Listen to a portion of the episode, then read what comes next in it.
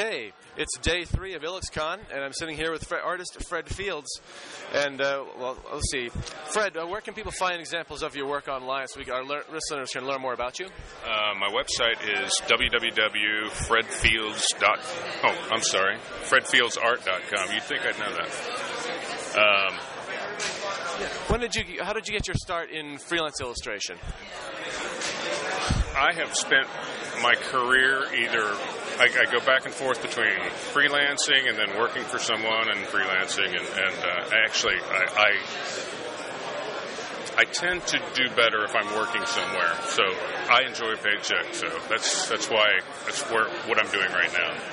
Uh, as far as freelance, uh, currently I, I don't do any freelance, and the reason the reason is I have you know I have a 40 hour a week job where I have deadlines, and if I had if I put deadlines on top of that, then I would probably end up hating what I do, and I don't want to do that because the whole point is, for me, I come home at night and I paint because I enjoy it, and I want it to stay that way. The um, what is your current full time job?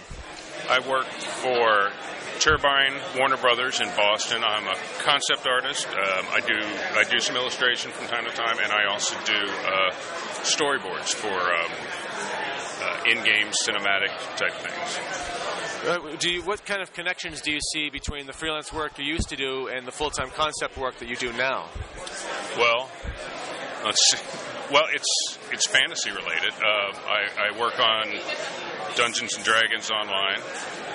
Ironically, since I used to work for TSR and I worked on Dungeons and Dragons and other uh, game lines like that. Uh, I also work for uh, work on Lord of the Rings online, and and we have a couple of things in pre-production that we're working on. Which obviously, I can't talk about, but uh, uh, the fantasy, the fact that it's fantasy genre is, is kind of cool. I mean, it's it's familiar territory. I enjoy it. Um, really like it.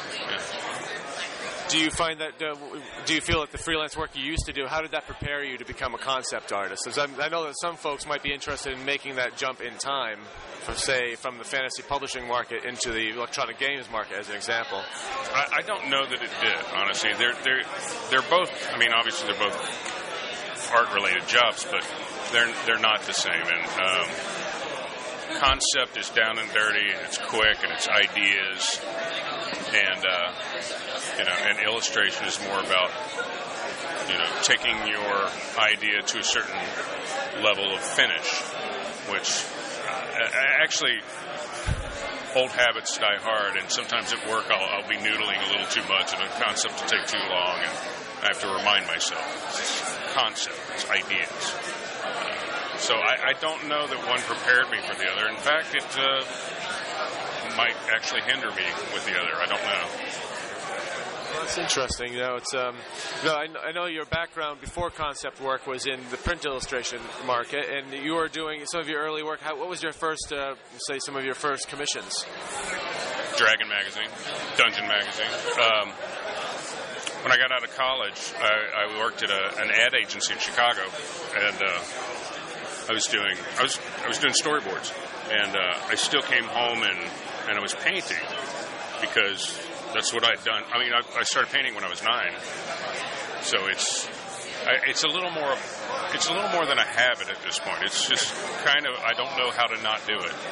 Uh, so I, I was starting to do I was starting to do fantasy illustration just because I was kind of interested in, in the genre uh, visually. I, I hadn't read it, really read any uh, fantasy novels or anything like that. Um, so I started doing that, and at some point I had I had enough work put together that I could send send out and try to get some work. Uh, I, it wasn't very good my my portfolio, but uh, I, I got a I got a commission doing a Dungeon magazine cover, and uh, I still have that actually. And I remember I got it in the mail, you know, when it was published, and it was very cool. But the coolest thing was I went into a bookstore uh, not long after that, and I saw it on the shelf. Right next to it was another. I don't know. I don't remember what the magazine was, but it was a Frank Frazetta illustration. It was like right next to mine, and although I didn't like the comparison because I was not very good, and it made my work look really bad. But it was good company, you know. So I felt like maybe I'm doing something right here.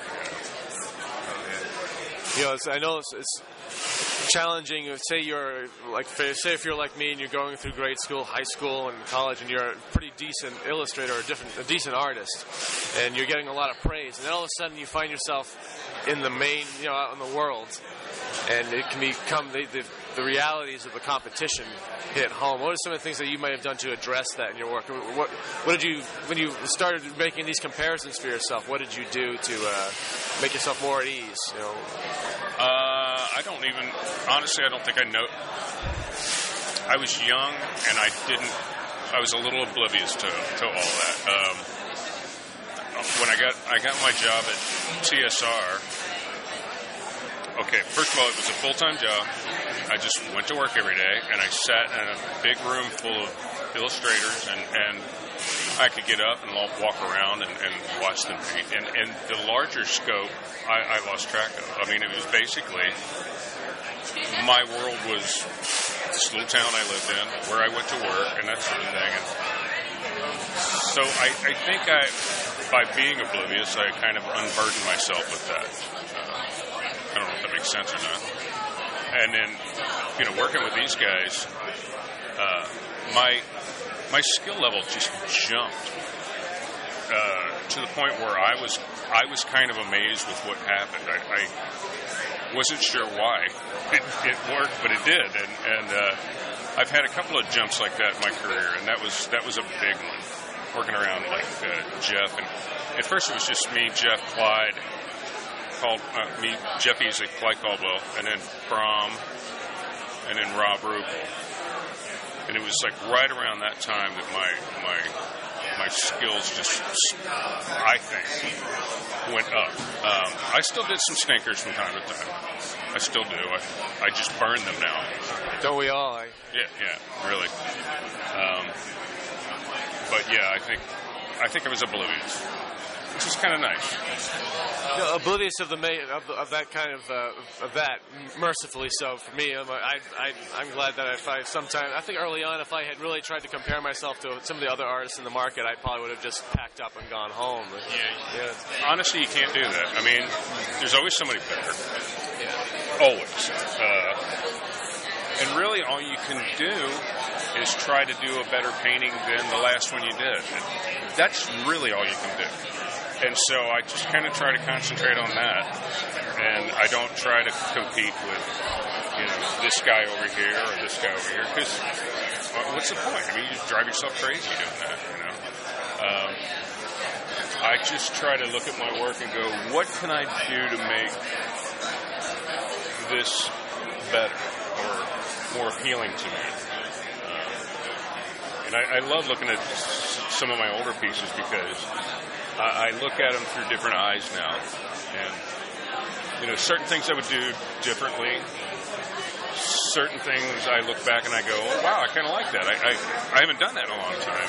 Um, it, it, marks time, you know. It, it uh, you, you get a sense of how you've changed, not only as an artist, but as a person. Who were some of your uh, early influences? I mean, you were surrounded by a, a, fine talent pool in the offices at TSR, but who outside of that pool of artists were you looking at? Um, Boris Vallejo, who I met uh, two days ago. Fanboy. Uh, obvious, the obvious. Uh, Frazetta, Michael Whelan, who's also upstairs. Um, and then uh, Jeff Jones.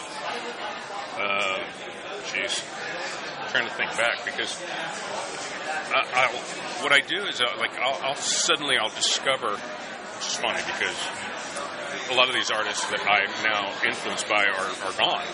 Uh, and I'll sort of discover them like I had no idea this person ever existed, and then and now I just immerse myself in all their work. And then I'll move on to something else, and then something else. And so I've, I've had a lot of influences in that way. Uh, right now, I'm very into uh, the, Victorian era and the golden age of illustration, and uh, a lot of those guys. I'm trying to do some work that's a little more serious. Uh, I'm not, you know, I, I currently don't do any illustration. I paint for myself. And if I'm going to paint for myself, I, I, I want it to mean something, or at least to me, you know. But the guys that I worked with were great influences, and I didn't even know it. I mean, you know, uh, working with Brom, uh, Alan, and Alan's turned out to be a, a really good friend of mine. Uh, Rob Ruppel was, uh, was a really good influence. Jeff, I, I love, I, I love Jeff's work. I, I think he's, I think he's a great guy. I, uh, I just, you know, I, I love being around all that. It's cool. You know, in our conversation yesterday, you mentioned that you'd moved west, and you were were you were you performing? Were you looking at Western art, uh, Western style artwork? I, I couldn't. I wasn't quite sure. Um, what was the question exactly? You had mentioned that you had moved out. You had uh, you mentioned you'd moved out west for a time. And were you, were you performing, uh, looking at Western style artwork and the, that theme, or Yeah, I- that's there. Uh, there's just a point in my career where I was just kind of done with fantasy for a while. I, I guess I needed a break, uh, and I just uh, my wife and I just we just moved. We just moved to Phoenix and. And I started, uh, I started doing work for galleries out in uh, Scottsdale and Jackson, Wyoming, and um, it was a whole other world. It's funny though because every every genre has things like this, uh, or like you know, in fantasy art, there's conventions, and in Western art, they, they have they have the same thing. They have Western shows. People come in, you know, in full gear and you know spurs and chaps and pretending they're cowboys, and uh, it was it was fun. I I learned a lot about painting. I just I it was a different mentality. These weren't illustrations; these were paintings. So when I went to see other people's work, it was just it was a different mentality, and I was working differently. Like I wasn't following a narrative, like like an illustration. I had to sort of come up with my own. Or if I saw something, uh, I used to go to these shoots. You know, it was full of actors and reenactors, and and you could set up little scenarios. And uh, so basically, I was setting up my own narrative. Uh, but it, I, I, that was another time where my, my, my skill level seemed to jump. I didn't notice it so much, not like I did the first time, but um, it was kind of pointed out to me. Uh, so it was a seven year break, I guess, but uh, it did me a lot of good. It makes me look at uh, my work differently. I, I found it's really amazing how um, just a change of venue or a change of your materials or a change of a change in your process can really just birth something. Yeah. You know, cause that, that jump you refer to. You know, it's just It, it's, it refreshes. It refreshes. It refreshes your soul. You know, I mean, there was just so many things that I needed to uh, work out artistically. It was good for me. And now, when I do, and you know, right now I'm, I'm trying to do some work that isn't necessarily fantasy, but it does have a fantasy element. Um, but I'm trying to do it with with my new, I guess, my new sensibility. Sounds kind of pretentious, but that's what I'm trying to do. Know, what was perhaps one of the? I don't I hate to put you on the spot with a question like this because now you have to go down memory lane. But these times, this is the kind of question usually sticks with somebody. What's uh, perhaps one of the best pieces of advice you'd received as you uh, pursued your work from uh, maybe it was a teacher, teacher, a mentor, fellow artist? I've received some. Uh, no, if I. Wow, that is a tough one. So it's a doozy. It's a doozy. I have. Uh, I've been inspired by people telling me, you know, this can't be done. You shouldn't be doing this. You should be doing that. And I guess it's my obstinate, hard-headed nature. I, I just, I'm going to do this. This is what I'm. Um, so I think I'm I'm inspired by. Oh my God, I'm inspired by negativity. Awesome. You're inspired by the naysayers. Apparently. Maybe you're one of those folks that likes that challenge. You know, well, you want to prove them wrong. Well, Yeah. when I was younger, I, I don't need the stress now. um, wow, that's that's a tough one. My parents were very supportive, were and are. Um,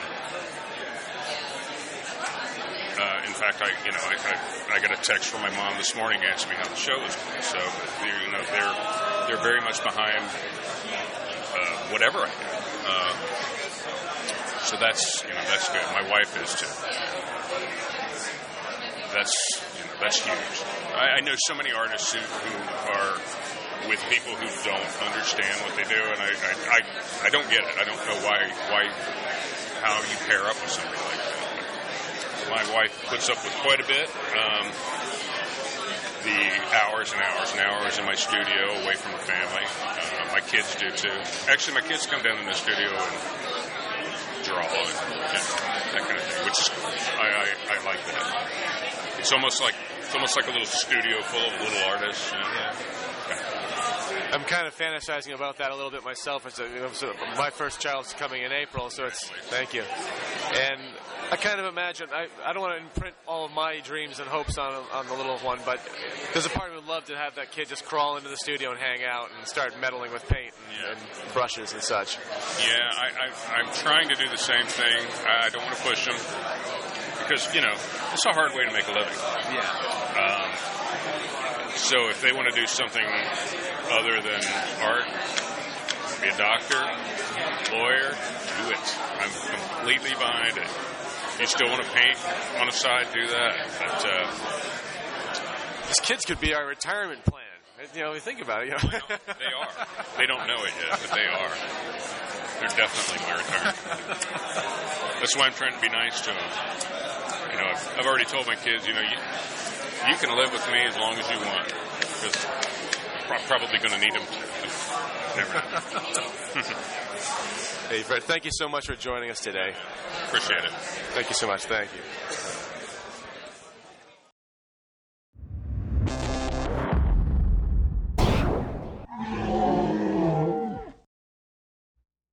Welcome to episode 119 of the Ninja Mountain Podcast, the podcast for artists and by artists. Ninja Mountain is a loose collective of fantasy sci fi artists who like to talk about the art and business of freelance illustration. Ninja Mountain is a proud member of the Visual Artists Podcast Network. On the panel this week, we have Socar Myles, At goreblimey.com. Kieran Yanner, at kieranyanner.com. and I am Jeremy McHugh, and I can be found at mchughstudios.com. And you can also, I also started a Facebook page, The Art of Jeremy McHugh. So if you happen to be on Facebook, you know, give me a tap. But um, that's my big shameless plug. What'd you guys think? Was that good? That was very, that was beautifully shameless. Not too obtrusive, very subtle in my application, right? It was as, it was as subtle as a sparkly vampire. It was almost like product placement in a soap opera, wasn't it? Yeah. That was yeah, brilliant. That was beautiful. Brilliant. That was that was um just Strategic. yeah. It, it just took my breath away. It'd be like you know if you were watching your favorite you know, an episode of The Guild, and all of a sudden you flip on one of their screens, you can see that they they're looking at a particular website, product placement, right there, bang, beautiful. Hey, um, Socar, in your uh, recently in your adventures on the internet, yes. you you ran afoul of uh, DeviantArt. You found something on DeviantArt that you found very distasteful. Yeah, in fact, I had two weird experiences on DeviantArt in the same day. And I'll tell you about the shorter one first, because you don't know about this yet. Okay. Ooh, dish. And the first weird thing that happened was I got accused of stealing a dead person's art. And yeah, somebody somebody posted on one of my pictures, uh, this piece is actually by so and so who died in 2003. And I was all, WTF, man. So I was confused. So I went to the dead person's uh, DeviantArt page, and it turned out that the source of the confusion was that the picture in question was the last thing that this artist added to their favorites before dying. Ah. Creepy. Yeah, that is terrible. That is awful. so, Do you see a um, connection there? Um, Are you a I Black don't know. Widow? Well, you know, you feel a little, you know, a goose walk over your grave when a thing like that happens. You know, they're looking at your art and they die because your art was Yeah, so bad. did, did they die because of your art, or were they? it's like The Ring. You know? Yeah, I, I very, I very much doubt it. I, I suspect the two were entirely unrelated, and uh, um, it was, and then some idiot comes along and see and sees the picture under their favorite. It's gonna and- turn into an urban legend. There's this JPEG that's floating around the internet that if you see it within 24 hours, you die. You're going to be accused of witchcraft and Satanism. Just to be clear, we're not laughing at this person. No, no, but No. it fortunate is enough to creepy. The the uh, yeah yeah I can We're- understand we're- that. Just we're a weird laughing at, coincidence. We're laughing at the very strange uh, person that that um, came waving accusations and creeping me the hell out. So, Well, this is why I feel they should teach reading in school more effectively.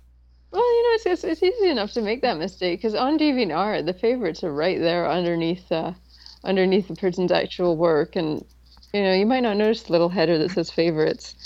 So it, it's it's not that hard to make that mistake. So I can I can understand where that would happen. Did that but- person apologize to you? Um, they said they were wrong, but they didn't actually apologize. um, and then the second thing I noticed in DeviantArt, um, I was scrolling down to look at the um, uh, the daily deviation features, and I see this journal that says commission widget has been released. And I was thinking, well, that looks interesting. So I went to look at it, and it turns out it's this little widget thing where you can type in how much you want to charge for a commission, Oh wait, Uh, wait, wait, wait! Here comes somebody. Here comes somebody. We have a th- we have yet another to add to our uh, to this conversation. The the, the Nice wise and mighty. Drew. Nice timing, Drew. Drew. Drew. Hello, hello. Hey, Drew. Good to see you, man. Hi. Hi. Sir, sir. Hey, we were just. We were just starting to discuss. Uh, we'll let we'll let Socar continue, and you'll you'll be able to catch on real quick. Where was I? You were talking about the widget at JVN Uh, yeah. Okay. Um. Yeah. Yeah. This is there's a widget, and um, and and you you type in how much you want to charge for your commission, and then people can buy it from you with DeviantArt points, which you can then convert to money and get via PayPal. Only there are a couple of tiny little problems with this widget, which um, uh, they, they, which translate into much larger problems. And the first of these is the most you're allowed to charge is fifty dollars, and uh, the second is DeviantArt then takes twenty percent. And you know, some professional agents charge as little as 20%. And for that money, they're taking your art to trade shows, they're approaching clients on behalf, they're negotiating with clients on your behalf so you don't have to talk to them. They're doing all sorts of nice things for you that you now don't have to worry about. DeviantArt is doing none of that. They're just, you know, helping themselves because they made a little widget. And then the fact, and but that that's not even the bigger problem. The bigger problem is that they have capped out this commission widget at fifty dollars. you know, the people, the people, and and and and to compound this issue, they're going to start putting this widget up as you know people on the site that are looking for work, and you know the people who are using the widget are going to be searchable as people on the site that are open for commissions. So an average consumer is going to come along and not know how much to expect to pay for art, and they're going to notice that nobody's charging more than fifty dollars. They're not going to know that that's because DeviantArt has set a limit. And my fear is that some of the people using the widget are actually going to be good. They're going to be just, you know, they're going to be genuinely skilled hobbyists who have no idea what to charge, and they will be, um, they will then be, you know, undermining. They will be undermining professional artists in a very small but very real way. And you know, in and and undermining themselves is they if they Yeah. were to become professional artists because you get used to be being paid that poorly. Yeah, exactly. They're undermining themselves. They're undermining us. They're undermining the industry. And you know, there is this is just one little trowel in the many, in the giant um, army of shovels that is undermining us. And um, you know, I was I was thinking about I was thinking about it um, on the day I noticed this. I was thinking back to the beginning of my own career, and when I first when I first really got into professional art, I was living in a much poorer area than I am now, and my monthly expenses were about three hundred dollars for rent and food. No joke, three hundred dollars. so you know, I did sometimes charge like fifty dollars for a commission. Um, one of my most popular pictures, in fact, on DeviantArt is called "Fly Away." It's a digital painting of two budgies, which I did for fifty dollars before I knew any better. And you know, um, around that time, a much more experienced artist, whom I shall not name, but if he's listening, he knows who he is. He yelled at me and a bunch of my colleagues on Epilogue.net for charging too little. And at the time, we were all like, "Oh, bite us! We're charging the industry standard. We, you know, we need to make money too. So go away. You're not a direct competition anyway." But you know, years have passed. Now we are his direct competition, but you know, our activities and the activities of people like us have done their undermining damage and now the next generation of people is coming along and they're doing it too. so this Yeah. is not helping. Well, this, this is, is- a vicious circle. Well, this is just concerning to me. You know, when you look at a, a site as popular as DeviantArt and Yeah, as wide, it's- widely used. They should not be getting behind the undervaluing of artists. Yeah, my question mark to them is what is their mission here? I mean, are, are they a source of education? You know, it's clearly not. They're not teaching anybody how to how to conduct their business because the And people are going to be taking severe hits. If, the, if especially, you know, you got like you point you point the knock-on effects. Say this takes root and it holds for another five or more years. You've got a whole you've got a little generation of kids coming out of college who seem to think this is what they can expect because this is where they were weaned. You know, DeviantArt. This is where I showed my work for the first years of my budding career or before I got out of school. Yeah, I mean, I got I got some people arguing with me saying things, things like, uh, "Well, you know, this isn't for professional artists; it's for hobbyists and it's for you know kids." And you know, so so Professional what? artists post on DeviantArt. Yes, actually, a lot of professional artists are on DeviantArt. Ralph Horsley is on there. I'm on there. Um, Jeremy's on there. Patrick's on there. Um, there, there's a lot of professional artists on there. I mean, most of them are not going to be using this silly little widget. But the point is, consumers that come on DeviantArt and look through the people offering commissions are not going to know that these aren't professional artists, and they're going to get it into their head that that is what art costs. Yeah. And you know, even if it's only a very tiny little drop in the bucket of undermining, it's a real drop in the bucket, and DeviantArt should not be behind this. And what cons- uh, and what concerns me even more is apparently that they're um, working on something else, which is supposed to match professional artists up with clients. And if they make it, you know, anywhere near as pig's ear of that as they have of this little innocuous widget, it's going to be an absolute disaster.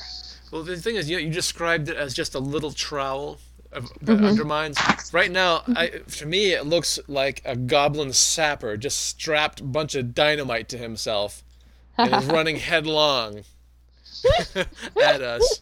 You know, that's that's kind of what that's the image in my head when you describe to me what DeviantArt is doing with this widget.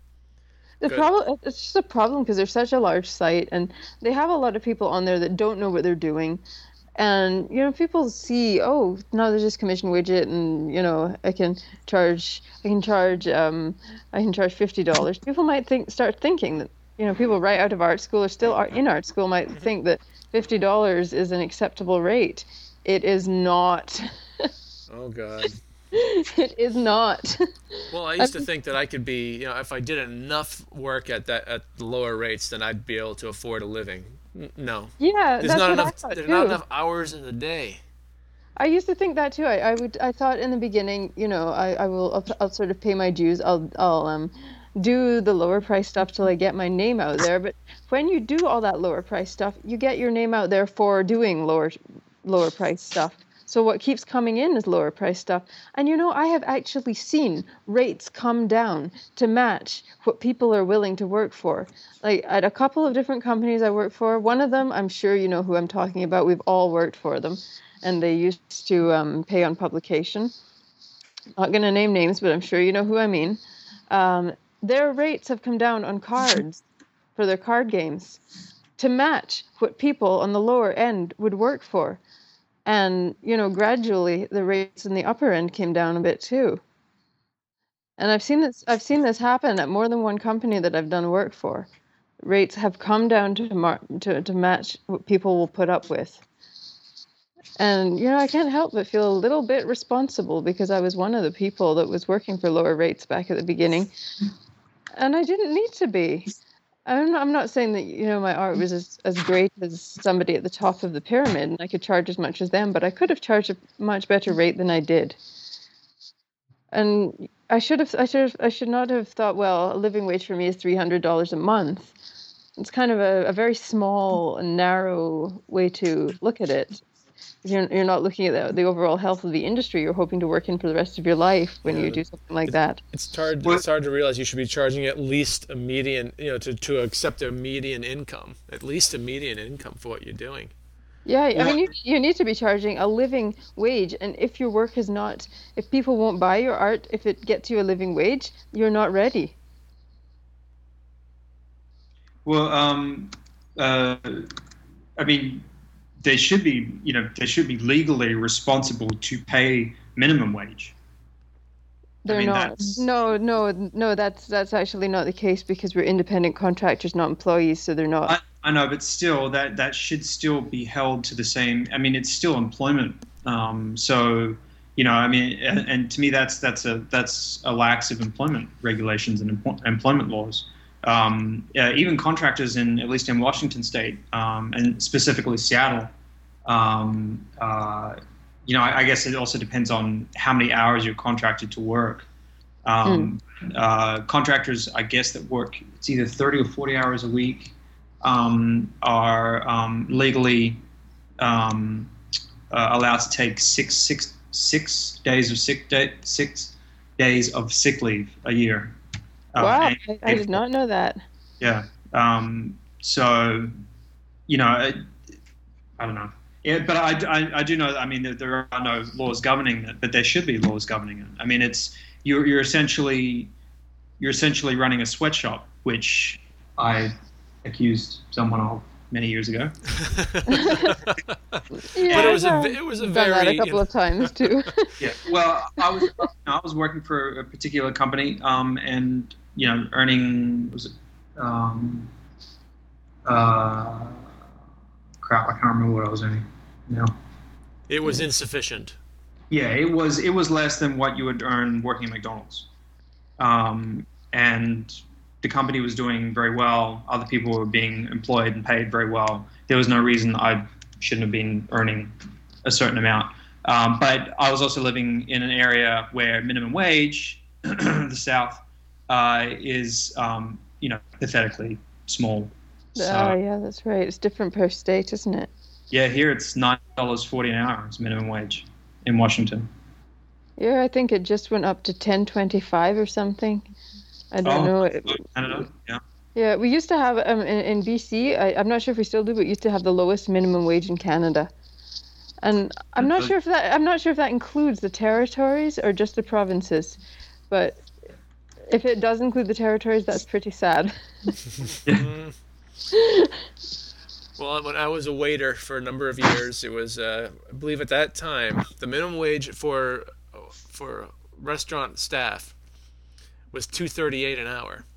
Oh, no, yeah, it's still like that in some states. Yeah. If you if you're working uh, um, as a uh, as a server, um, when I came to the states, uh, my partner um, was working as a server in, in Atlanta, and um, he got um, yeah, it was like a buck or two an hour because they expect that you're pulling in money from from tips. Yeah, yeah. They, they, I never understood that principle, but I Yeah. couldn't I couldn't work like that. I mean, if somebody um if, if I was working for a dollar or two an hour and somebody didn't tip me, I would I don't think I could keep my temper. I, I would I would probably like smash a piece of apple cake in their face. Oh, I, I, I, I had the occasion where I'd have a party of like 17 people, and not a one of them could remember to leave a tip.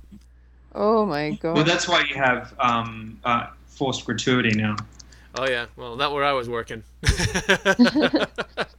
and and people people people will take so much advantage of minimum wage workers in any in any profession and you know, artists we just we just don't need any more of that. We've we've really put up with put up with a great deal, and some of it we've brought in our own heads. But you know, we if we brought it on our own heads, um, eh, you know, it's also up to us to speak out when we see somebody else making a mess like DeviantArt is doing, and uh, um, ex- uh, expl- explaining to them why this is not a good idea. And also, um, I, I just wanted to add one other thing because I noticed a lot of people in the comments um, uh, on that post um, who don't seem to understand how income tax works. Um, because they were comparing um, DeviantArt's 20% to income tax.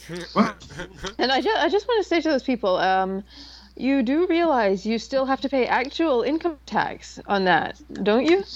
Oh, they think it's like a sales tax or something. Um, but they they were just compare. They were no, they don't actually think it's a tax. They're just saying um, that they don't. They're saying that well, the, the reasoning seemed to be very um convoluted. It seemed to be well, they don't have to pay income tax on the commissions because it's not part of their regular job.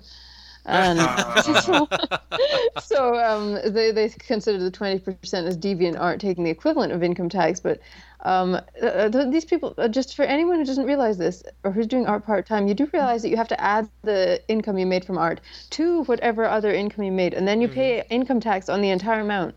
Your Yeah. commissions are- are not gravy on top. You have to pay income tax on that. Heck, I, The I only declare my the only cash difference is if if uh, it's actually if uh, you're making under six hundred dollars a year on that um, particular uh, Under, thing. under, okay. so um, it, but it's not based on project. It's based on, um, I believe it's based on industry. So um, if you're if you're doing odd jobs around the neighborhood and you're, you know, say for example, you're mowing lawns, um, you're doing essentially landscaping, and you make more than six hundred dollars a year doing that, even though you may be like, you know, plant doing, you know, planting plants and then mowing the lawns at the same time, you are um, by law you have to pay tax on that. But if it's under six hundred dollars, you don't.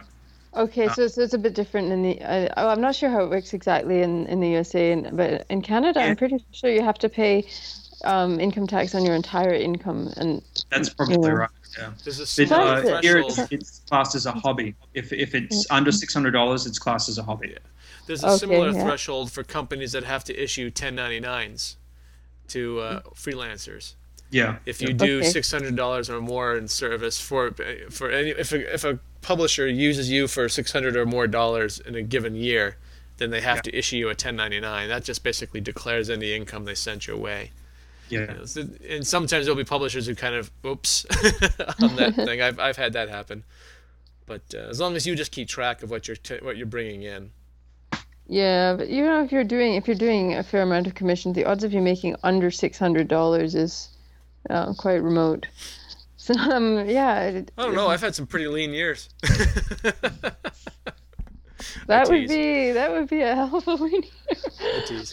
But You know, um, I, although I used to know a guy who uh, said he was a writer, Mhm. um, but um, he had actually made like he he made um, a, I, I remember looking at I remember he was telling me about when he'd been doing his income taxes and he had made like two hundred dollars in the entire year from writing. Uh, he made eleven thousand from temp jobs, and his parents were giving him the rest. So, uh, yeah, and this and this guy was saying he was a writer, so that was kind of sad. man, I gotta get them. I gotta get temp jobs. Temp jobs, yeah. Temp jobs. Damn. Eleven thousand a year. well, if eleven thousand dollars a year isn't enough to live on, you do realize that, don't you? What I earn per year isn't enough to live on. That has to be kind of worrying for you. it is. It has been a a source of vexation for me. Well, you're about to be a father. Yeah. I know. You're gonna be like, you're gonna, you and your wife are gonna be like starving to death just so your child can have food, and you're gonna be like these skinny, skinny string bean people. I'll start eating my paint. Oh I'll oh hoard it too. My I won't let my wife and kids have it either. No, no, no, no. Burnt sienna is much too good for you. oh, I, I really hope that uh, the new jobs that you've got will um, sort of blossom into lots more for I you. hope so. I, otherwise, burnt sienna on shoe leather will have to become a very popular uh, dinner time choice. Well, you know, you can eat you can eat well for quite cheaply, depending on where you live and what you've got near your place. Mm-hmm, Like you can get some you can get some really nice stuff for not too much money. If do you have a farmers market near you? Um, not that I am Not aware that went- of. Okay. Um. But anyway, Sorry, I, was- I don't know. Why am I trying to figure out your finances? let us examine Jeremy's poverty. Oh well, is it, well, you know, I'm I'm in a moment of poverty as well. I'm kind of um, I, I had um, all my recent assignments have been kind of weird. Um, I'm waiting for payment for two of them because they're payment on publication, and um, another one um, I just got paid, so um, I I only have a little money, so. You know, I'm in one of those moments where you're anxiously awaiting your checks. Oh yeah, I'm kind of the same way. I've been thinking of um, trying to um, sell some smaller pictures just on eBay and see if I can get a decent rate for them. Um, but I, don't- I don't know. I don't know if I should do that or not. Uh, I just I set up a um, well this is kind of fun. I set up a, uh, a store on my website using uh, Storenvy. Anyone ever used that before? No, how does it work? Is it good? It's good. It, I, I like it. I like it. It's um I, I, What was the name again? Storenvy. Okay. How does it work?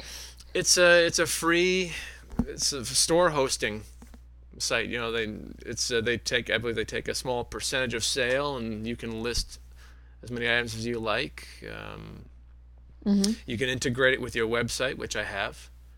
So it doesn't like stand out as ugly. No, no, it's actually pretty tasteful design. I can even link it to my Facebook page. Oh, that's I've really done. cool.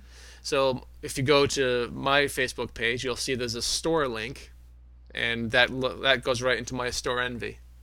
Let me let me hang on. Does does there a link to it on your website as well? Oh yeah, Okay, the sales page on my website is a Storenvy. It's McHughstudios.com, right? Mhm. Okay, I'm gonna I'm gonna look at this because I don't have any buy it now buttons on my website, and my sales have really suffered since I stopped having them. hmm You can link So- it. It's so easy to maintain, and it links up. You know, you can link it to PayPal and the whole nine yards. Is it under art for sale? Can That's- can people pay like with Interac e-transfers? Because those are so much better than PayPal. I've So never used that before, I, uh, but I don't do that many sales. I mean, I, I haven't sold anything since I launched my store, but I have. I'm only just now starting to You promote haven't it. If you sold anything? No.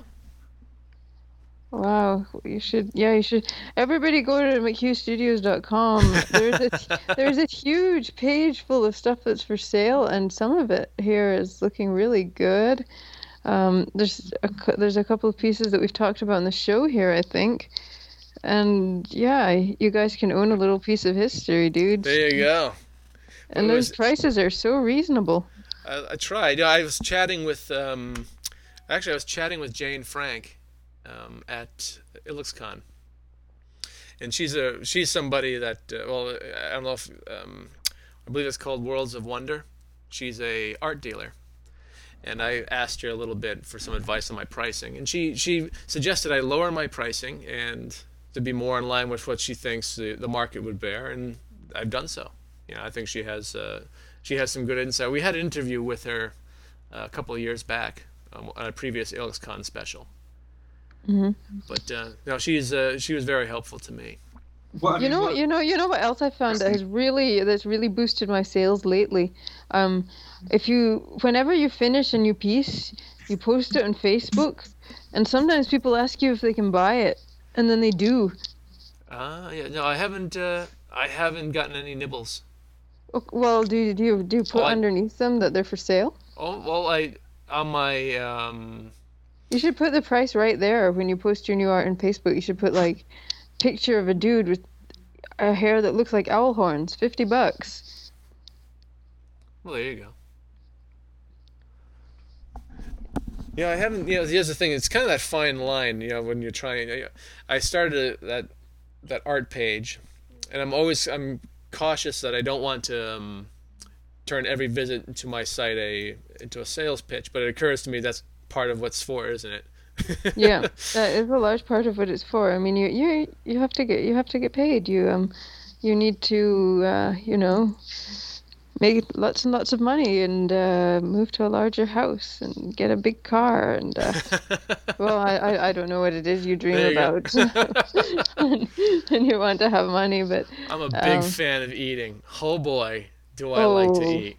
me too I'm Keeping the rain off my head. I, I really like a nice dry head top of my head. It's it's really great. like a nice dry top of your head okay Oh, well yeah. that is that is quite an ambition Jeremy I hope one day you achieve Yeah, I mean, it, it's but you the thing that's the thing with, with freelancing. You you never know from month to month how it's going to go. Sometimes you have a month where you're so busy, and it's crazy, and the money is rolling in, and then you have a month where it's like, oh, I have this little assignment, and I'm waiting to get paid for that, and uh, oh yeah. what else am I getting? Nothing. Ah! That's the trying to make. I'm trying to make my income less cyclical, which is you know I want it to be a bit more. I don't. It doesn't have to be earth shaking. It just needs to be steady. That's why I'm Yeah. thinking I might try and uh, do in between work. I might try to do a lot of smaller pictures, like six inches by six inches to eight inches by eight inches, and um, put them for sale for lower prices, like between 50 and 150, depending on how much detail they have. Yeah. And That's um, kind of the function that I'm trying to have my watercolors serve.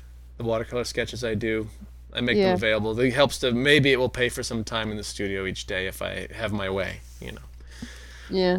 But uh, this I- whole, but you know, with this whole DeviantArt thing, it's I hope folks will uh, talk about this I on hope deviant so too, because well, they have been. To be fair, Um, the, the the majority of comments I saw on the pages about this widget were overwhelmingly negative.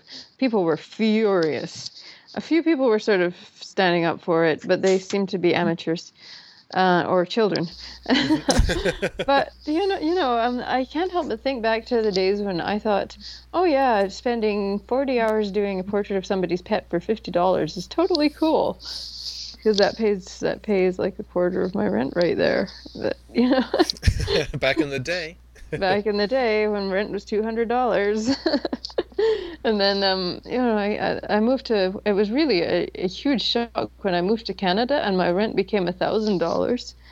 And I discovered that what had once been a very comfortable living from undercharging was suddenly barely or not even a living wage. It was like it was a big shock Yeah. to to move I've- to such an expensive city. I've started to become bit by bit. Um, I, th- I think when you have a, a kid on the way, it makes you it certainly will embolden you.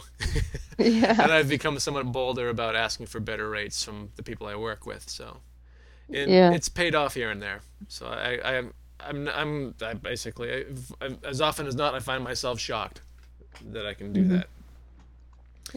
But you can, you can, and you know, I think it's time that more of us started doing that.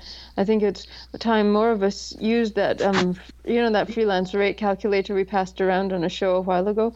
It's more, it's time that more of us took into account what we're paying for office space, what we're paying for materials, what we're paying for rent since we work from home, what we're paying for, you know, anything that we take into account on our income taxes. Why aren't we taking it into account when we calculate our rates? We should be, and now I am. we all should be. And you know, we should all be trying to breathe some new life and, and vigor into the industry that we are all part of and that we all want to continue prosperously so that we can continue to have dry noggins, and full bellies. full bellies. And you, you know, I mean, DeviantArt, you know, it, it I, I I'm so annoyed because it has such a potential to be a really good thing for artists because I think it's currently the biggest art site on the internet. It has so much art on there and you know there is you know in among the furries and the bad amateur porn there is actually a lot of really nice stuff. Um, you know I've found a lot of incredible artists on there and that I've made friends with and um, you know, I, I've seen some absolutely gorgeous work, and you know they have they have all these really great artists networking together and uh, meeting up and stuff, and they have this wonderful customer base really that um, that they could be um, they could be doing so much to be helpful to Mm-hmm. to us, and and you know we'd probably be willing to pay a premium for that. Um, you know if they were actually doing something helpful, and but and yet here they go undermining us. And um, you know, DeviantArt. even now, it's been the source of a lot of the most lowball offers that I've had from people, even before the widget. And I, I suspect that once the widget comes, and and you know, people that are buyers and not artists see these really low rates on the widget, they're going to think that you know the rates of other artists might be in line with that. I mean, I have had people offer me eight dollars and ninety five cents, I think, um, whatever the cost of one month's subscription is. I had somebody offer me that, offer me a, a month's subscription for a, a, a custom tattoo design. How often do you go? How often do you guys go to a site like RPGNet and basically just put your head in your hand and weep openly at the offers that are being made there? I try to avoid it. just curious, you know. I try not to look. I, I sometimes look at the job postings there, and you know, I've got a couple of I've got a couple of really nice clients off of RPGNet. It's not as bad as DeviantArt. There are some really low ball offers on there, but I think um, I think there's becoming less and less excuse for that, to be honest, because we are in the age of crowdfunding. You can go on Kickstarter. You don't need to use artist as your personal credit line anymore. If your idea is good and you take it to Kickstarter or Indiegogo or whatever, you can get enough money to pay your artists a fair wage and print up your thingy, um, print up your book and put it out there. And if you don't get the crowdfunding you were looking for, it could very well mean that the audience is not there for it and you wouldn't have made any sales anyway. So you need to go back to the drawing board, start again, find something people do want to pay for, and then pay your artists a fair rate. There's just less and less and less excuse for this. Oh, can I pay you fifteen dollars for a quarter page nonsense that is going on at the moment? How much do you when you see things when you see these kinds of lowball orders? Oh, I think we lost somebody. Did we? Who did we lose? We lost Kieran. Oh no. But uh, let's see if I, he might be back in a moment. He might be back in a second. But as I was saying, um, one of the things when you when you see these types of lowball offers, how much of that do you feel? And I, I would think the lion's share of it is simply ignorance in those offers. I don't know if it's bad. I don't think it's necessarily um, bad Well- behavior or bad actors per se. I think as much No, as it's not. It's not malicious. I don't think. and in I think maybe probably eighty percent of cases it's not malicious. Um, I I think that people for the most part who are either offering art for lowball prices, or um or or um off or um, commissioning art for lowball prices, I think they don't understand that what they are doing is not just affecting the particular artist they hire or the particular or you know in the case of the artist themselves but it is having a detrimental effect you know one tiny drip at a time on everybody yeah. And and their own futures. It really really is. I, I mean I know it I know that when you're just starting out and it might be a little difficult to get jobs it may seem that it's worth it to take some of these lowball offers to get your um your, your name out there but I promise you it's better if you don't. It really really is. I, I honestly it, it is. When I mean when I look back to early in my career you know in the same month sometimes I'd be doing one page for $300 for one company for grayscale. And then for somebody else I'd be doing a page for $50 why did I even take the $50 one? Mhm. I mean why why would I why would I why would I compromise that way? I don't know maybe I saw I could maybe I saw you know oh there that's you know the three hundred dollar one paid my rent and my food for the month so I take the fifty one I buy a computer game. Um and you know it seemed like gravy to me but looking I back tell on it that I, I tell people starting out that they're better off putting that time into the portfolio that will get them the jobs they actually want, because no no other publishing company is going to care that you did fifty dollar interiors. That's not going to impress them. That's not going to look good. No, if you, it if you isn't. approach them, Oh yeah, man.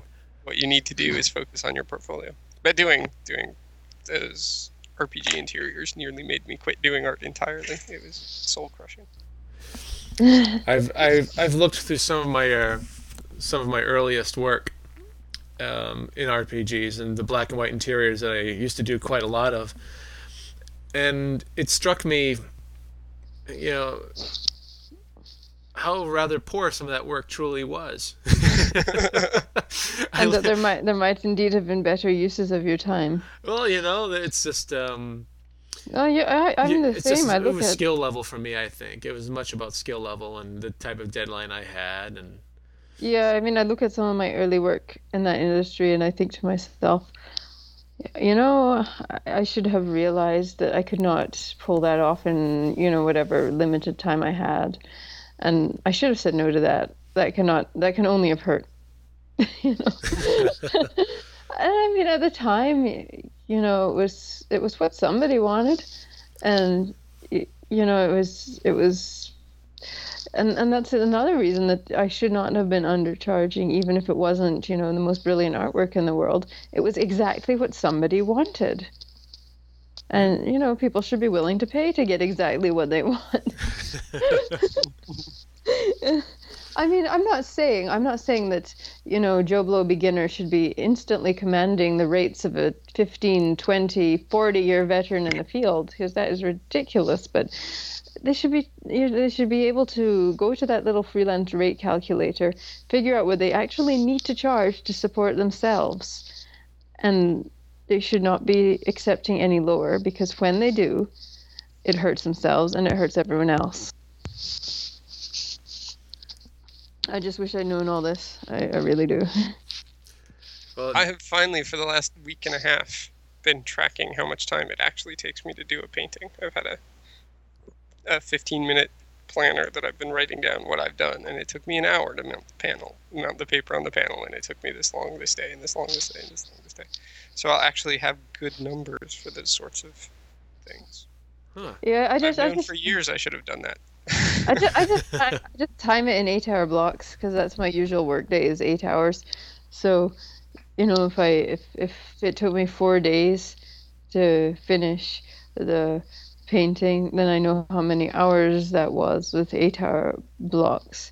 And I can say, okay, I know how much I should have charged for that. But I, you know, I don't know individually how long it takes me to sketch something, how long it takes me to refine the sketch and uh, scan it and clean it up and transfer it to a good piece of paper. And I don't know how much time it takes me to cut the piece of paper. And Yeah. I don't know. I don't know how long it takes me to do all those little things, but probably it's it's quite a bunch of time when I think about it. just getting ready to paint, Getting ready to paint. Oh, like what? Putting on your prepping smock. board and paper and stretching and all that sort of thing. Oh yeah, yeah. I sort of I sort of count the stretching and everything as as as part of the painting process. Like, uh, I put a lot of, you know, I, I'm also becoming much more aware of how many hours I have to put into something to make it look decent and to represent me well and to work for the product that I'm working, you know, that I do artwork for. And it definitely adds up very quickly. Mm-hmm. It does, The number it of does. hours I have to spend.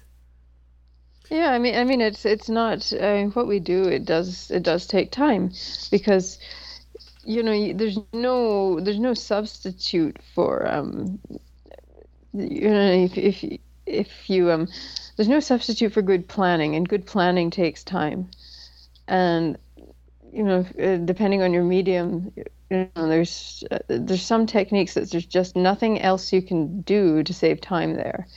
Like if you're if you're drawing with pen and ink and you're going to draw a detailed texture, there is no way to do that where you can do it and cut the time in half.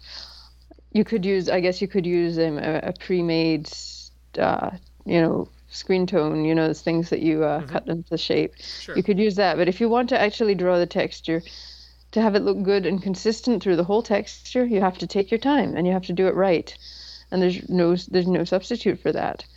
And you can get a bit faster with time, but you know there's some things that you you have to take your time on.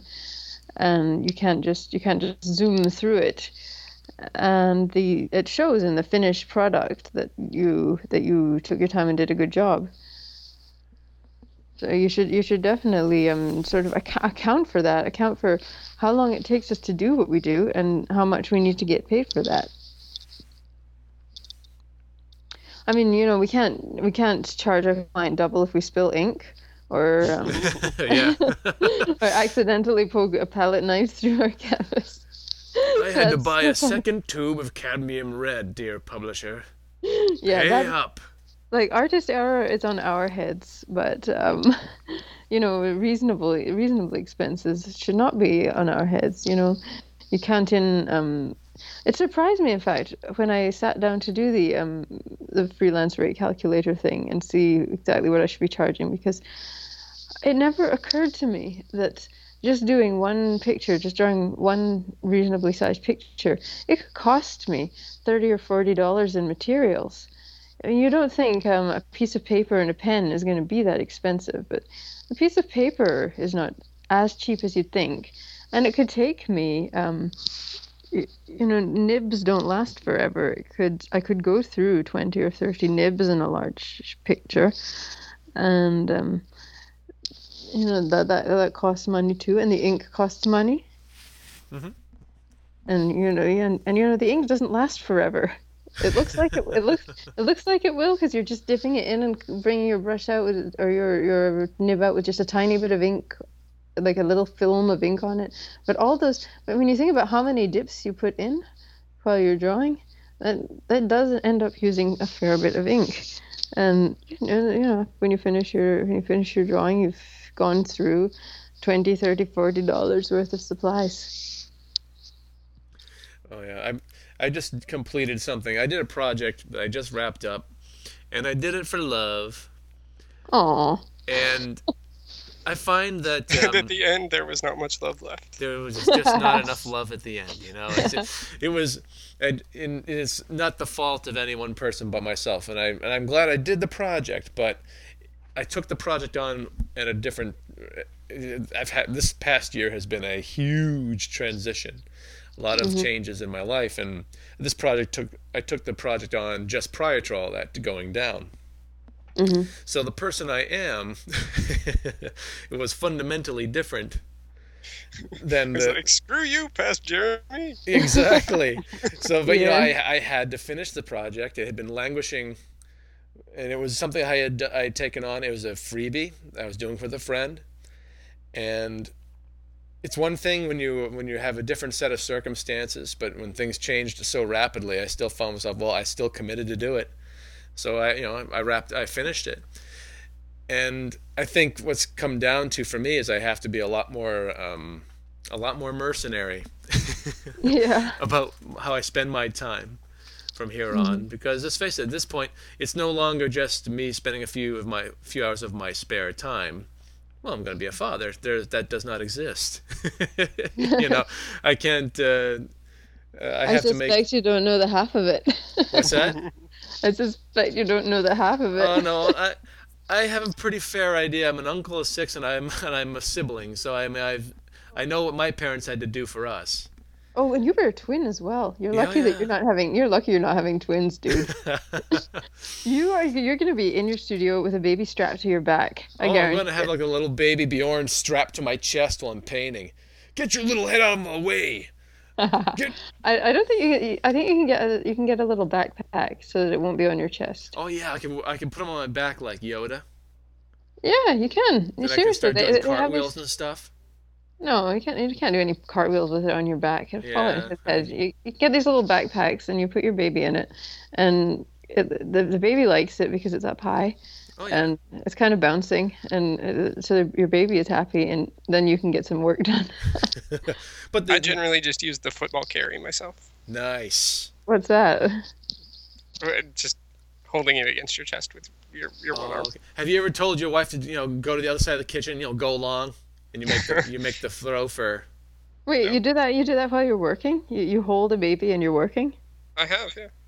Holy, you guys are you guys are very accomplished. I need both. I need, I need both hands to get anything done. So you know, if you now you know why Drew is so jacked, why he's so built.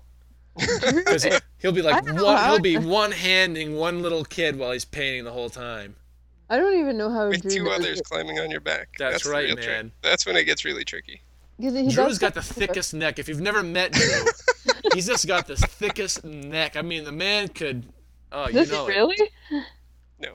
'Cause He, he does so much work. He does. He does. all- He goes to all these conventions. He does all these paintings that he, he just delivers at breakneck speed, and then and then he prints stuff for other people.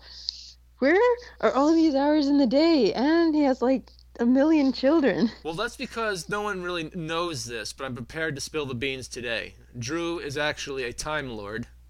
Ah. Yeah. He has a police call box just outside his apartment. Mm, well, now things are starting to fall into place. So he just freezes time, and, and then he, and then he, you know, gets all his work done, and then he lets time start again. That's my Okay. Theory. I try not to do it so quickly that people get suspicious, but Mm-hmm, there is that one payphone still on the block. And somebody. But uh, now, so I guess the point I'm coming to is I have to. I've I'm starting to align my priorities a bit more with the fact that I'm going to be providing. It's not just my wife and I, where we can just gut out something, or we can we can weather a little bit of nervousness over whether or not we're going to pay this bill or that. But thankfully, we've never been in default on anything.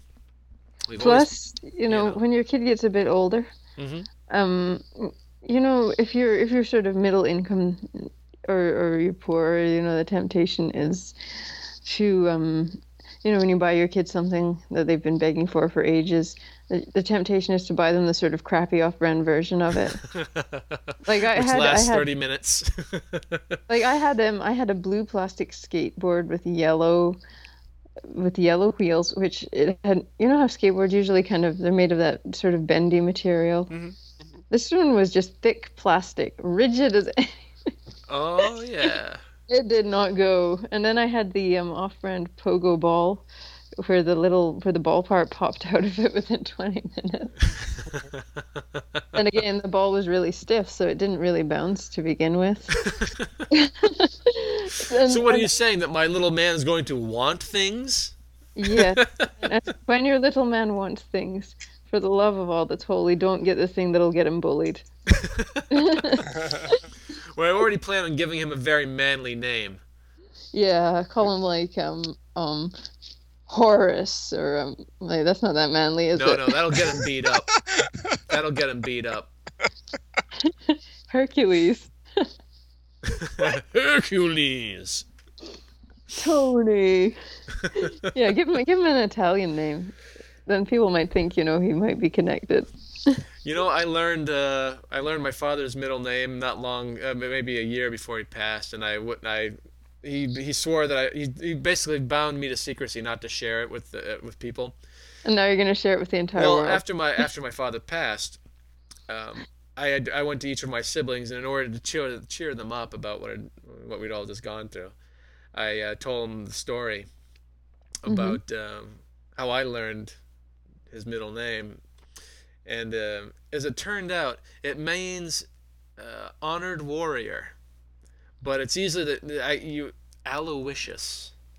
oh right, that It- that used to be a fairly popular name. That was name. a popular name back in its day. My father hated that name with a passion.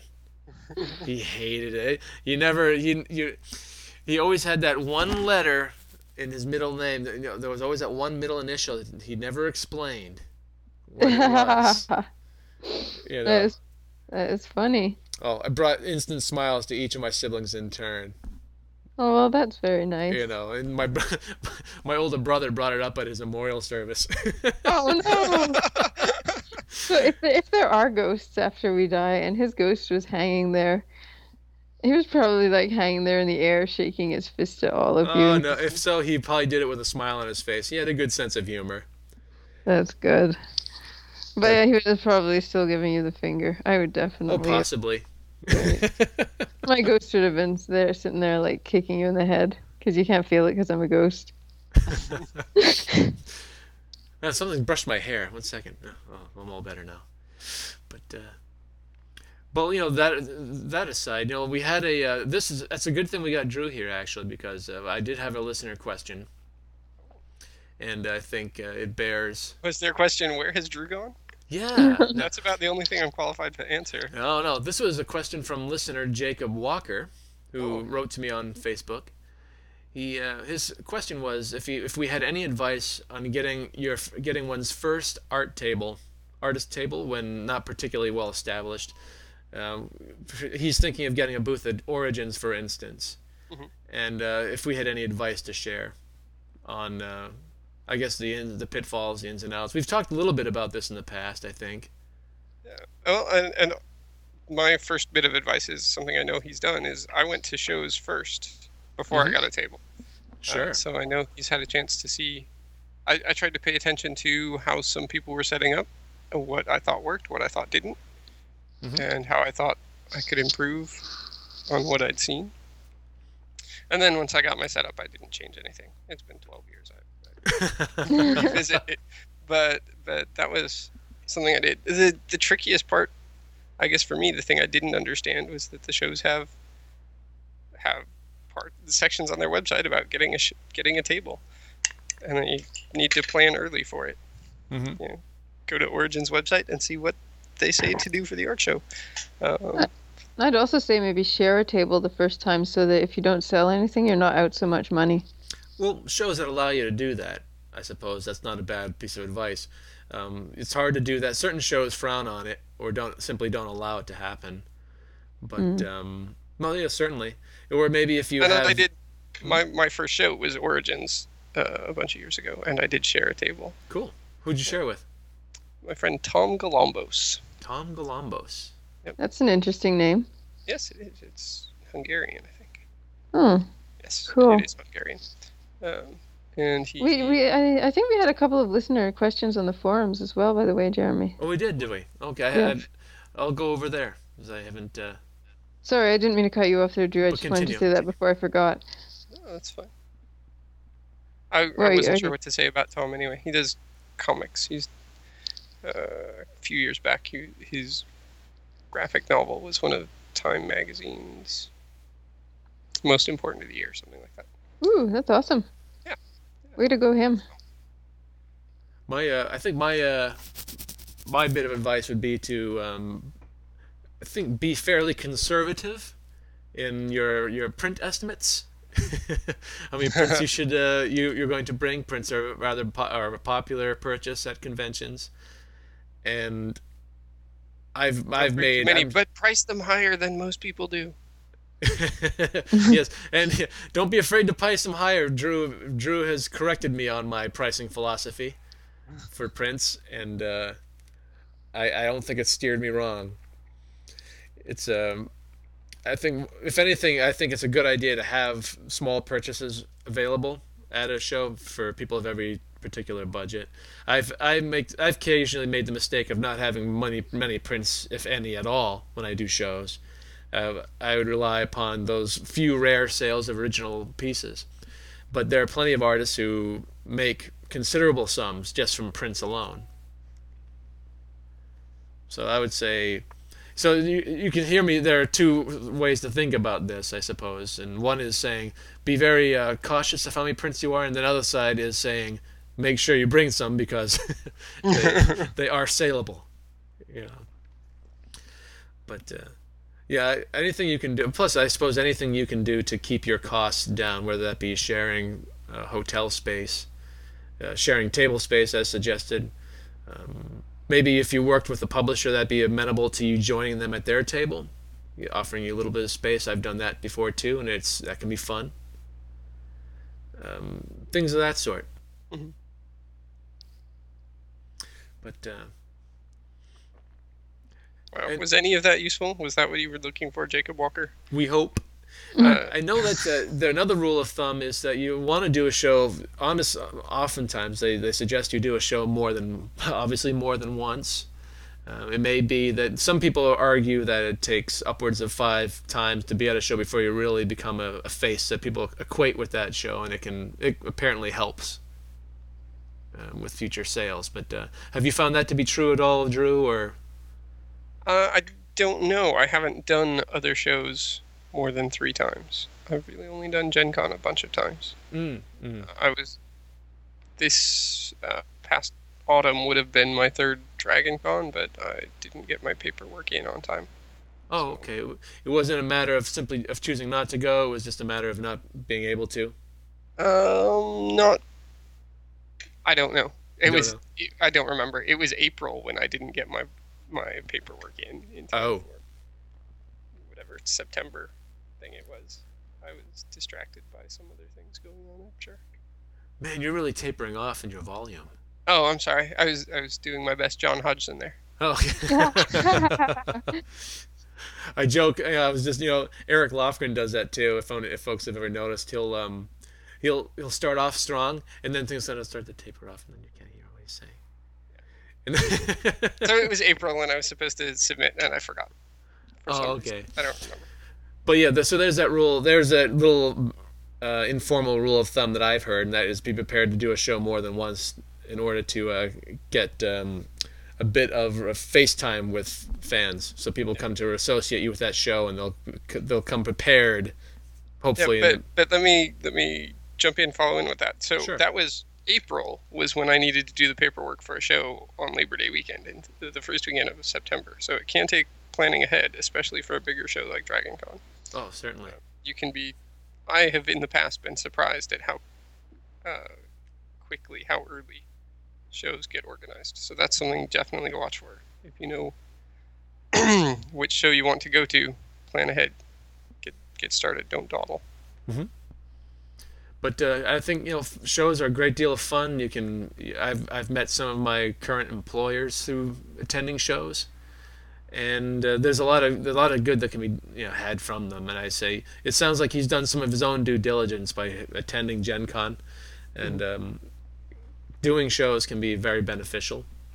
You just got to be smart about it. Um, I know some folks they it's very easy to get sucked into. "Oh, I need a trade show booth, and I need all this, all the, you know, this display case and that sort of thing there, and and I need umpteen prints because I just know I'm going to get that many people interested in buying this print. And it's very easy to go overboard. You know, we we want to appear very professional when we attend these events, and um, I think sometimes it's just a matter of being frugal. In the same breath. Yeah. I know hmm. I had what I was sure was going to be a popular piece one year, so I brought ten prints of it with me to Gen Con, and it took. I don't know if I've sold them all. That was years ago, you know, probably three or four years ago. I was utterly Don't you- shocked that it didn't have the legs that I was sure it would. Don't you just hate when that happens? Yeah. I really hate when that happens. And um, then, and then I, I, of course, ran out of the thing that people were buying that year, which was probably a two year old piece that I figured had run its course. You people, what's wrong with you? Buy the new thing. what does that matter with you, loser? so um um um per- oh yeah, did we had did you find the other questions? Yeah, Jeff? I've got a couple of um, of topics here. Uh, I think we'll start with uh, Allison Stanley's. Um, I'm curious if the ninjas have any thoughts, tips, or advice on framing original artwork. So more specifically, how do you all frame your paintings? What are where are good places to buy custom frames? How do you balance quality and affordability? And you know, she's quite. We've never. I don't think we've really ever talked about that. Um, my own work, I tend to I tend to mat because I'm, I'm because I typically work on illustration board, and I tip I usually will mat my artwork to a standard frame size, and that's as much a um, a service to the customer as, as anything because that way they don't have to go out and seek a custom frame. Uh, In order to have my work on their wall, they can just go up and pretty much go to any frame shop and find a standard frame that they like. So I, I tend to go with with I tend to custom mat to standard frame sizes. That's my workaround for that. Um, Drew, do you find that you usually have to go in for custom framing, or do you cut your board to a standard frame size and simply work within that? Uh, I don't think I have worked to standard standard frame size. It would probably be smarter than what I do, but I'm stubborn. I'm So just I- stupid. Just yeah. On once in a while, I'll get something framed at the local frame shop, but I prefer to order my frames online. Mhm. I, I use pictureframes.com, and I'll order. uh, My my paintings do tend to be in several sizes, uh, you know, 12 by 18 or something Mhm. like that. So I'll order three or four frames of that size, of the, the for the painting that I'm trying to frame, and then use the one I think looks best with that, and collect the others, and hopefully do a painting to fit the frame. Oh, so you you find that you do bulk sales. Uh, I'll, I'll order in bulk. Okay. Order frames in bulk. Now, does that usually uh, give you a price break, or is it more of a price break on shipping, things of that sort? Yeah, yeah. There's usually a special that I, you know, they're running a sale, and that's when I'll order. Oh, uh, a okay. Um, but I- I, don't like the hardware they give you for holding the painting in the frame. Sure. So I've I've ordered some of my own hardware, you know, just off of eBay. It took Mhm. forever to find out what the things were called, and of course I don't remember now that I've said it. If, if someone emails me about it, I'll tell you. But Now, I- the vocabulary has fled. I, I, I knew the evening I was purchasing them. And One thing. I've often done is um, I'll I'll um, paint on. Well, for instance, I just completed a I completed a painting for Dragon Dice some time ago, and I I worked to a standard frame size for the board, and then I but I treated the excess area as bleed, so that um, I was still cutting my board to a standard frame size, but using the rest the remaining area as bleed uh, on the um, for the print. You how about you, Socar? How do you deal with framing? I don't. I just sell the drawings and let the customers frame them however they want.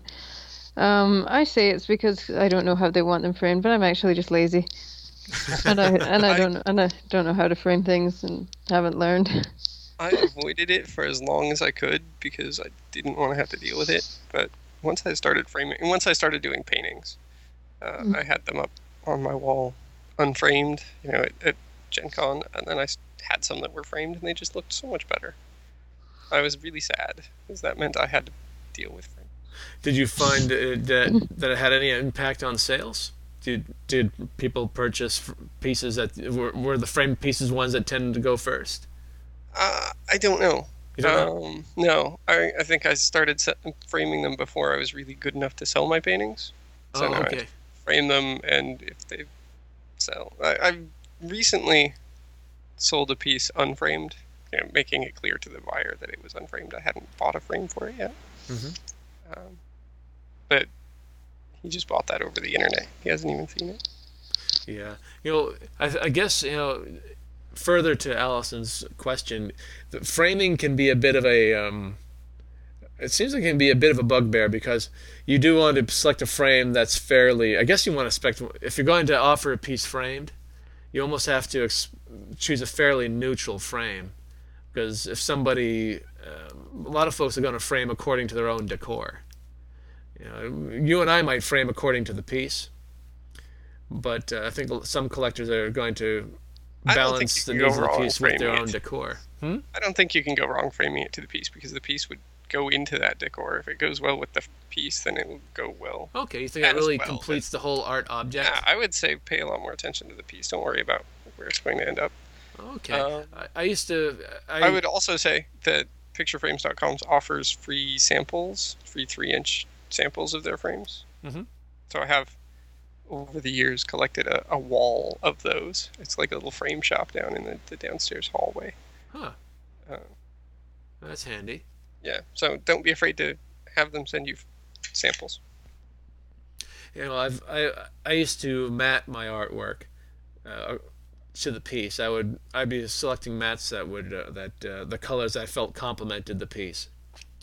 But I found that that can be a uh, a bit of a there can be challenges to that because you may buy a whole board of a particular color only to find that it matches absolutely nothing else you've ever done. Yeah. So you end up with a whole sheet basically of of, a, of a board you will never use.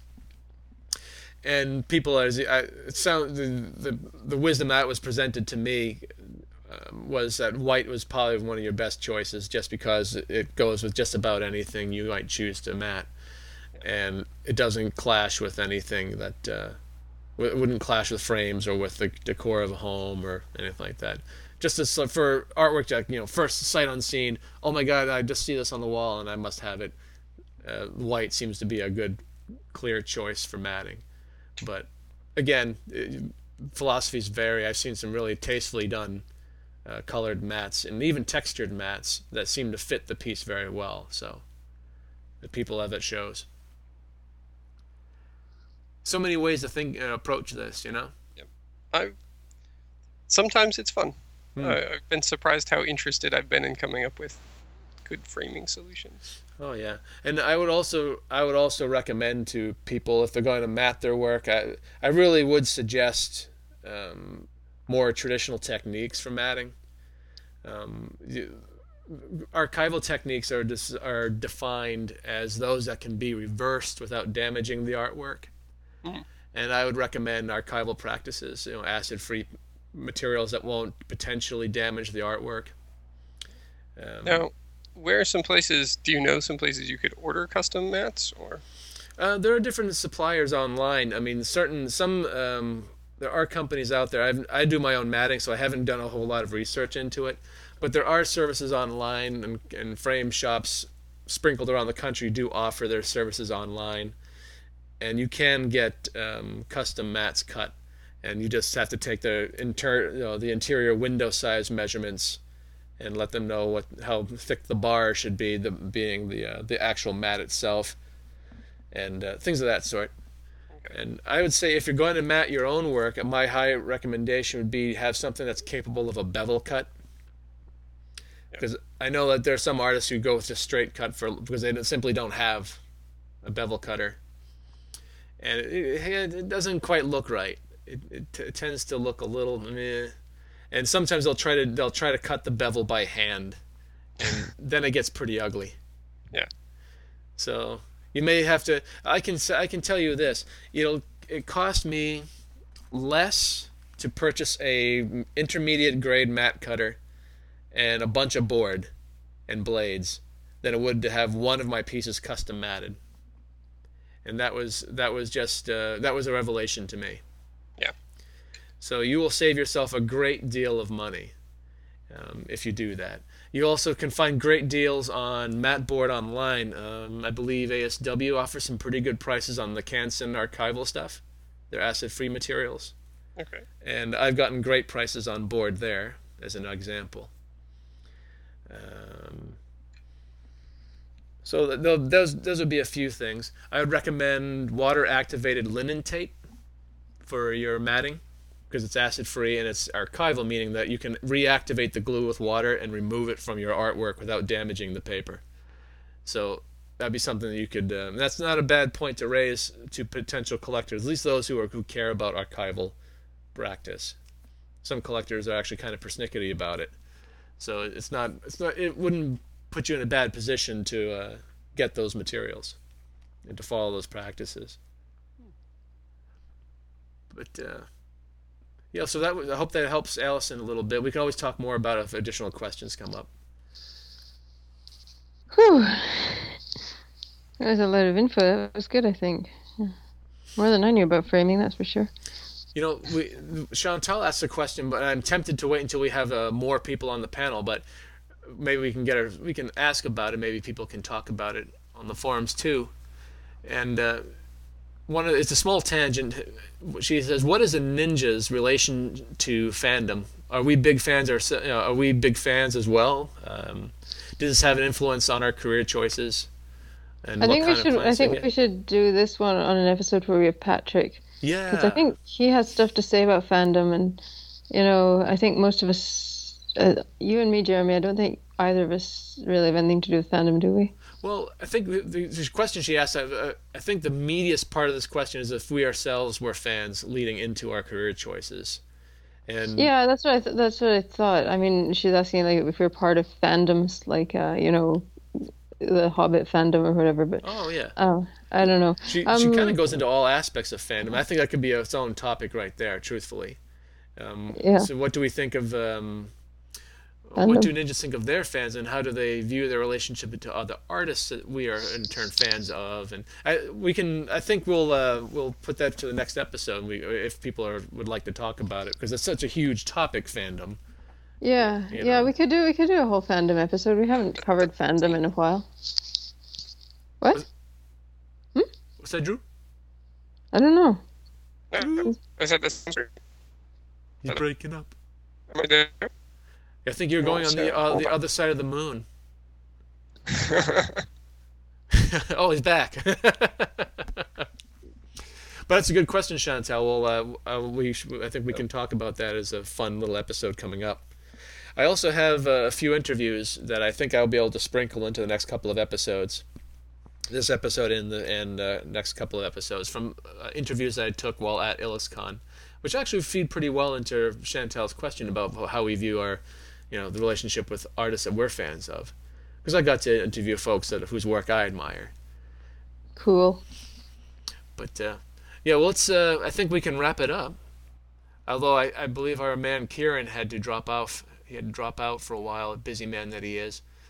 And um, I want to thank you guys for coming in today. It's, we uh, it's been a while since we got together in the new year, and 2013 yeah. is I think starting off pretty well. Um, did you guys make any resolutions? I just resolved to be a lot busier. I didn't even bother. I forgot. I forgot. all about it, did you?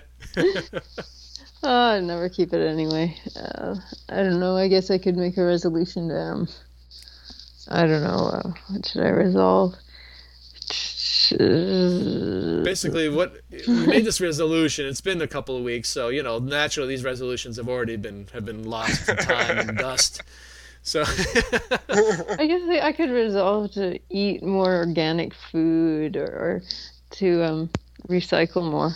Oh, there you go. All right. I don't. I don't even know where the recycling bin is in this building. find it.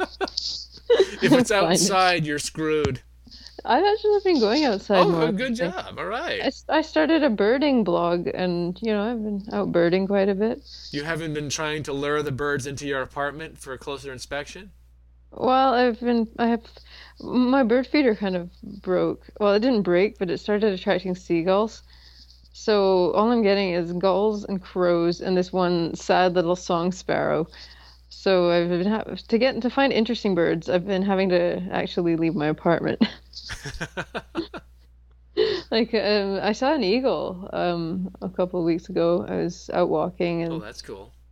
And I hear this little noise, like a little tweet, sort of a peeping noise above my head and I thought, oh, it must be a chickadee or something. So I look up and this massive bald eagle is staring at me from above. I'm like, ah, get out of here.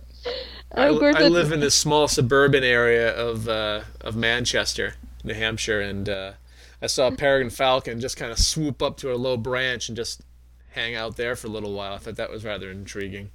I love seeing birds of prey. They're so awesome. The only thing the is they eat other birds. Yeah, that does suck. But the funniest thing was this. I ran back to get my camera so I could go back and take a picture of the eagle, but it left as soon as I turned my back. But then I saw it again, and it was sitting in this little park across the harbor from me. Mm-hmm. And these crows, these like this pack of vicious crows, was dive bombing it for like an hour. They were I, I even got a picture of it that I put on my bird blog, and the eagle's sitting on top of a tree, and a crow is just like beak down, diving on it like a plane in a stall, going nose first for the ground. Except this crow is just diving on the eagle, and the eagle's just sitting there like, "Screw you, I'm an eagle." Bring it. These crows are so mad because it, it chose their favorite tree. They sit in that tree all day, and the crows were just furious about this. So mm. I was sitting there with my camera taking pictures of it, but it was so far away I couldn't get any really good ones. I was mad. You know, one thing that kind of bummed me out is that um, my the class I was going, I had been uh, hoping to teach this semester, didn't get enough registration at the uh, at the university. Second time in a row. Oh no, and that sucks. That kind of hurts my feelings. You know, but, uh, it's probably maybe people couldn't afford it. Well, these maybe are really harsh times. The thing, the thing, what what happens is it's the course that I want to teach is connected to graphic design and game design, and there's just not enough uh, art background for a lot of these students. Uh-huh. So I think I may have scared some off. I must have scared people. I don't know. That's the running joke. He made Aww. me. He made us do work. well, you know. Maybe next time you'll get enough enrollments. I mean, Yeah. it, could be, it could be that you know if it's if it's a class that they don't need to graduate. Some sometimes Yeah. people will. Why will it damage their GPA? You know, that sort of thing. I, Yeah, did, I was the softest grader on the planet. Oh my god. I would have taken your class. I mean, your your class sounds so much better than some of the classes I did have in art school. Like I signed, I'm sure I've told this story before. I signed up for one class and it turned out to be a walking around in blindfolds class. A lot of bruised shins, huh? Oh yeah, it sucked. And he dra- he dragged us out to this golf course miles away from anywhere, and I had to go to work right after class. So of course I was late for work because of this stupid, stupid blindfold class. I, I don't I don't even get the point of a blindfold class for artists. mm-hmm. Oh god. We need our eyes. You did explain to use him that them. blind contour was not. You shouldn't take it quite that literally. Yeah, no kidding. You may have misunderstood the definition. Yeah, it was all it was all very artsy fartsy and annoying. It was it was very um. it I was- taught a pretty hardcore. The way I taught it was it was fairly in. It was tough course to teach because it's the the students most of them only had one semester of drawing when they came to me, so I found myself if that. So I found myself having to teach a drawing class very much, in, but I had to couch it in the language of illustration, and I had to go. I had to keep things fairly conceptual when it came to. Uh, not as you know when it came to the illustration, I was I worked I worked the kids pretty hard, you know, but um, I was also a very gentle grader, so I think I balanced it out. I remember my first life drawing class. It didn't occur to me that you know you're not really supposed to draw stuff that isn't part of the scene. Mhm. And and I remember the teacher walking around behind me and laughing really loudly, and um, without even thinking, I had drawn antennae on every single pose of the model.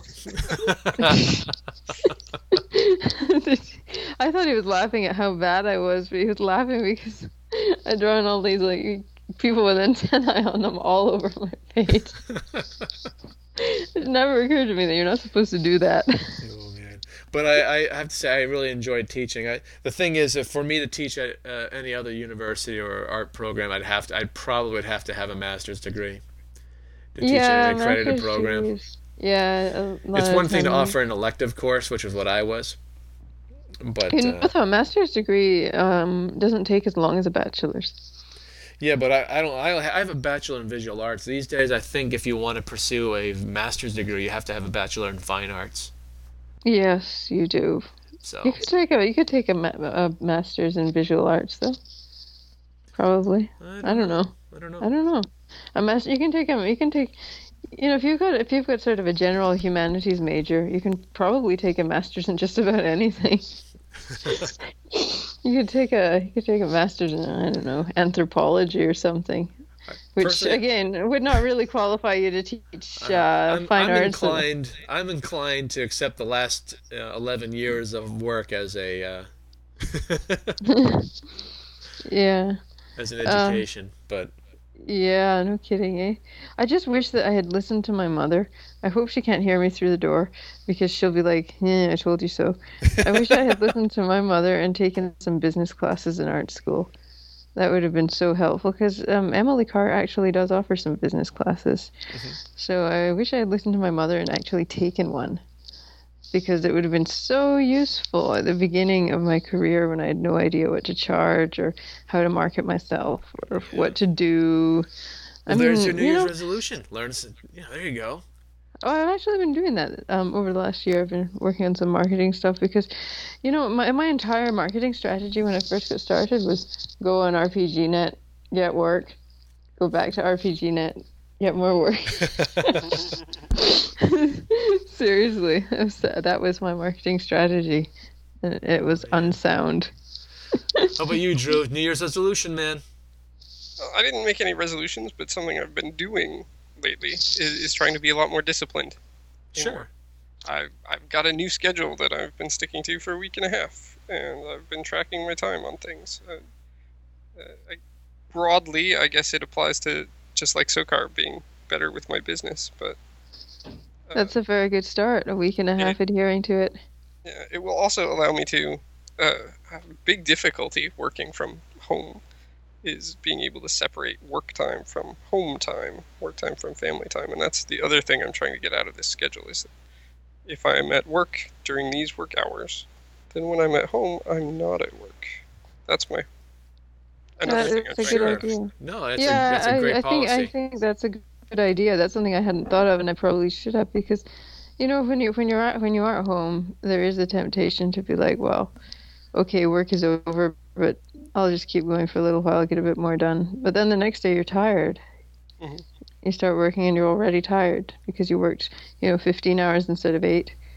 Oh yeah, I've, I've killed myself on you know these last latest jobs just because I was trying to pull out that much more from what I'm doing, and uh, it's it's something it's hard. You can't really maintain the kind of schedule I was keeping.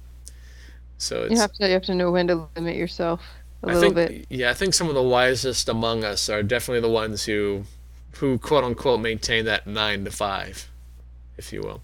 It's going to be a little bit tougher for me, is that I will I will very much be a, a stay at home pop for the moment, and uh, I'll be juggling my work time with maintaining a little guy. That's, So re- that's that's really good though. Oh, I mean, yeah. you can stay home, so you don't have to get you don't have to get a nanny, you don't have to get daycare, and Yeah. that probably means your kid will be a lot more healthy because he won't be exposed to all the viruses and crap that goes around those places. the the only the only thing that you have to watch out for is that your kid doesn't turn into a social retard. You know, you gotta socialize your child. You know, and that's at least that's something I'm gonna have to be very conscious of. You know, play dates and get him out there, and you know, yeah, so that he's Yeah, well I know. socialized, and when he gets into a school environment, he'll know how to function. Oh no, I mean I wasn't Why would saying you you send should him to school? socialize your Rich? child. That's a terrible thing to do to a child. What's that? Why would you send him to school? Yeah. You don't need no education. No, Kid's No, got to learn how to teach him at defend home. himself. What's that? Teach him at home. We homeschool. You No, do? I, ho- I was homeschooled. I turned Really? out okay. That worked out for you? Yeah, I think so. I think that would take an awful lot of self discipline. I don't know. I'm not that smart. well, you only have to be smarter than what a, a fetus at this point. You keep ahead of him. Well, I think I don't know. Um, you, you know, not dep- sending, it- not sending them to Regulations vary quite a bit from state to state, but seriously, it's the best think- way to educate your child in this to do it country. yourself. Really? Yeah. I don't know. I'd, I'd pick private school over daycare or over sorry homeschooling. But then I don't like children, and I have no intention of having any. So don't ask me. well, I think I would shoot for the happy medium where well, I think where some parents make the mistake is they don't get involved enough in their child's education and they, they leave it all at the doorstep of the school. you have to you have to make a happy medium though, because Yeah. You know if you're if you're up in your kid's face too much, they they they end up not having confidence that they can do it themselves. I mean, you know, some parents they check all their kids' homework assignments and and you know they practically redo it for their kids, and then the kid gets to university and they have no confidence. They they think that they can't.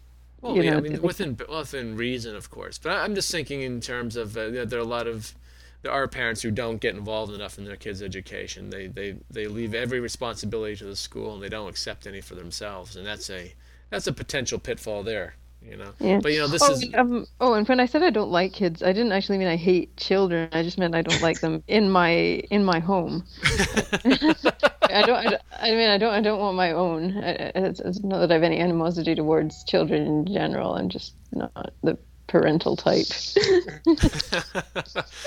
news news in Just a little bit of backpedaling there, huh, Socar? Socar doesn't I- I like just- children.